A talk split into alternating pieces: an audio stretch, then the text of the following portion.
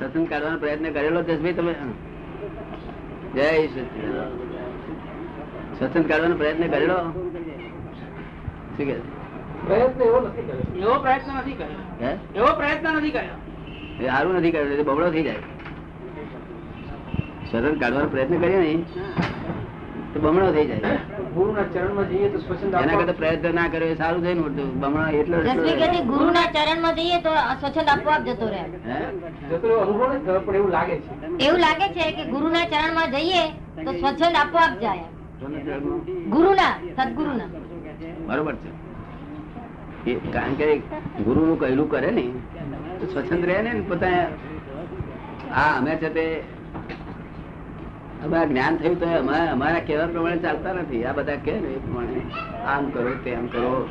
એ બધા કે કોટ પહેરો તો પછી કોટ પહેરા પહેરીએ. અમારા, અમારું કશું કર્યા નહીં, અમારી જાતનું નહીં કશું. અમે તો અમને બધા આધીન. અમે અમને બસ રહીએ. આજે મુંબઈ આવવું પડશે તમારે, તમે તૈયાર. અમારા તાબામાં નહીં કશું. એટલે સ્વતંત્ર રોકાય તો ઉકેલ થઈ જાય. સ્વચ્છંદ પોતાના દાપણે જ શાસ્ત્રને સમજી લીધું. અને પોતાના દાપણે જ મોક્ષ માર્ગનો રસ્તો ખોળે છે. એ દાપણ છે તો આજે આજે આવી ટેવ છે એવું નહીં. અનંત કાળથી આવીને આવી ટેવ છે. શું છે? હવે અમારો દોષે નથી. કોઈ કે છે એનો એની જોખમદારી છે આ?" તો ભાઈ, એની શી જોખમદારી? એને જેમ કરના ઉદય ભટકાવે તેમ ભટકાય છે. માણસ કોઈનો દોષ નથી જગતમાં. સાધુઓનો દોષ નથી. આખા જૈનના આટલા બધા સાધુઓ છે. ભયંકર તપ ને બધું કરે છે પણ કશું વળતું નથી. ક્રોધ માનમાં ઊભા રહેવા ખડા ખડા રહ્યા છે. કસાયો જાય નહીં. અને કસાયો સંસારીઓ કરતા એમને વધારે હોય છે. સાધુઓ વધારે.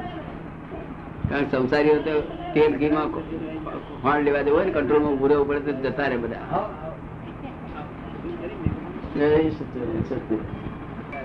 એટલે આ તો આપોઆપ પઝલ થયેલું છે. The world is the puzzle itself. God has not બદલ ધીસ વર્લ્ડ આ બધું તમારી જોખમદારી જ છે બધી. આ જે જે તમે કરો છો, જે જે બોલો છો, જે મનન કરો છો, એ બધી જોખમદારી તમારી જ છે. પણ જોખમદારી ભગવાનની કશું લેવા દેવા નથી આમાં. માટે હોલ એન્ડ સોલ રિસ્પોન્સિબલ તમે છો. માટે તમારે સમજી જવું જોઈએ. શું કહ્યું? કે આપણી જોખમદારી માટે આપણે કેવી રીતે વર્તવું? પછી કુસંગ કરવો તો ફાયદો કે સત્સંગ કરવો તો ફાયદો? એ નક્કી કરવું જોઈએ. કુસંગમાં ફાયદો છે કે સત્સંગમાં? સત્સંગમાં. સત્સંગમાં. આ લોકો ધંધા જ કરવા માંગે છે. ધંધા બધા કુસંગે છે. જ્ઞાન પ્રાપ્ત થયા વગર બીજો રસ્તો જ્ઞાન પ્રાપ્ત થયા વગર બીજો રસ્તો નથી ને. જ્ઞાન પ્રાપ્ત થયા વગર તો બીજો રસ્તો નથી ધંધા જ કરે ને. જ્ઞાન પ્રાપ્ત થયા વગર બીજો કોઈ રસ્તો જ નથી ને. હા પણ આ લોકો ધંધા કરે છે એ કુસંગ નો પેટને વાસ્તે કરવું પડે કે નહીં? શું કહે છે? પેટને માટે કરવું પડે. હા એટલે કહ્યું કે પેટને વાસ્તે કરવામાં આવે છે એને ભગવાન ધંધો કહેતા નથી. શું કહ્યું? પેટને વાસ્તે જે કરવામાં આવે છે ધંધો કહેતા નથી. આ તો આ તો નામ રાખવા માટે કરે છે. શું કરે છે? નામ એને ધંધો કહે છે. છોકરાને મિલકત આપવા માટે કરે છે એને ધંધો કહે છે. પેટને માટે કશું ધંધો પેટને માટે શું છે એને મેરે સહજ છે. શું છે? જે શરીર જેને પ્રાપ્ત થયું એને શરીરને જરૂરિયાત વસ્તુઓ બધી સહજ છે. શું છે? જેને શરીર પ્રાપ્ત થયું છે એને જરૂરિયાત બધી જ જરૂરિયાત સહજ છે. જન્મ તથા પહેલા થતા પહેલા એનો બહારની તૈયારીઓ થઈ રહી. જો ભાઈ જન્મે કરતા દૂધ ભૂત ભૂત એટલે બધું સહજ છે બધું. પણ આ તો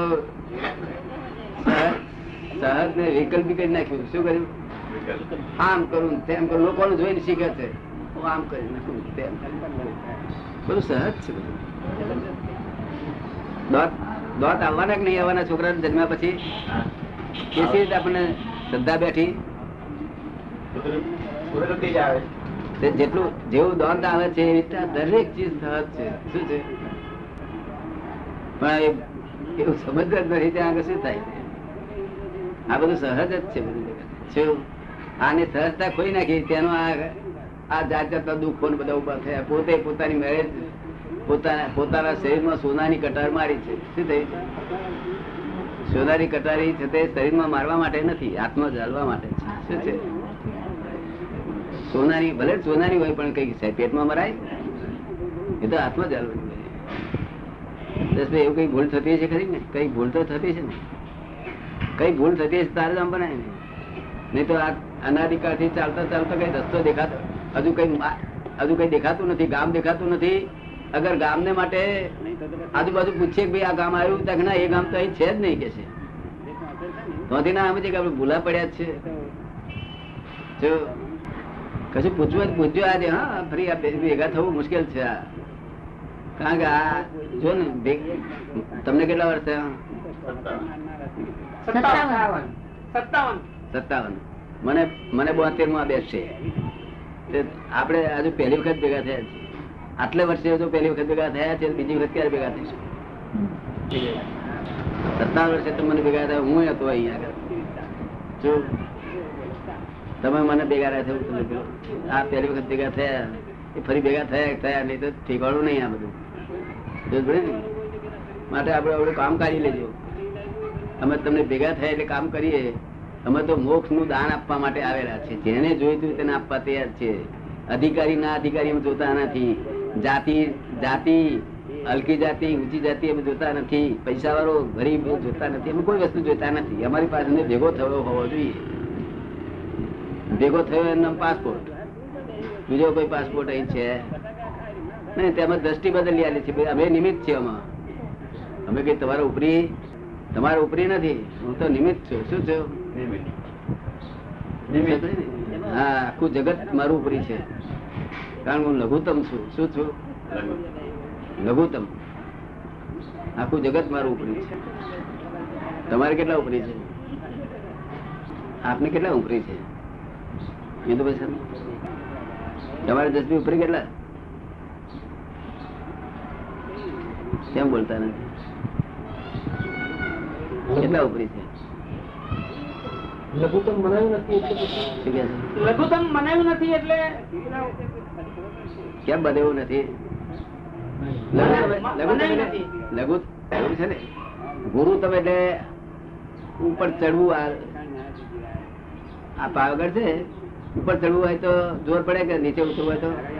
ચડવું હોય. તો. ચડવું હોય તો. લઘુ તમે નીચે ઉતરવાનું રમતા રમતા ઉતરી જાય. ના ઉતરી જાય રમતા રમતા? અમે નિરાતે રમતા રમતા ઉતરી ગયા હતા. અને લોકો મને કે છે, તમે અમારા, તમને અમારે ગુરુ ગુરુ પદે સ્થાપન કરવા છે? મેં કહું ના, અહીં મને ગુરુ ના કરી શકે. બહાર બધા બહુ ગુરુ હોય કારણ કે હું તો આખા જગત ને ગુરુ સ્થાપન કરીને બેઠેલો છું. તમને બધાને ગુરુ મેં કર્યા છે. મને શું ગુરુ કરે શું કરો કારણ કે હું ગુરુ નથી હું જ્ઞાની છું. શું છું ગુરુ અને જ્ઞાનીમાં બહુ ફેર.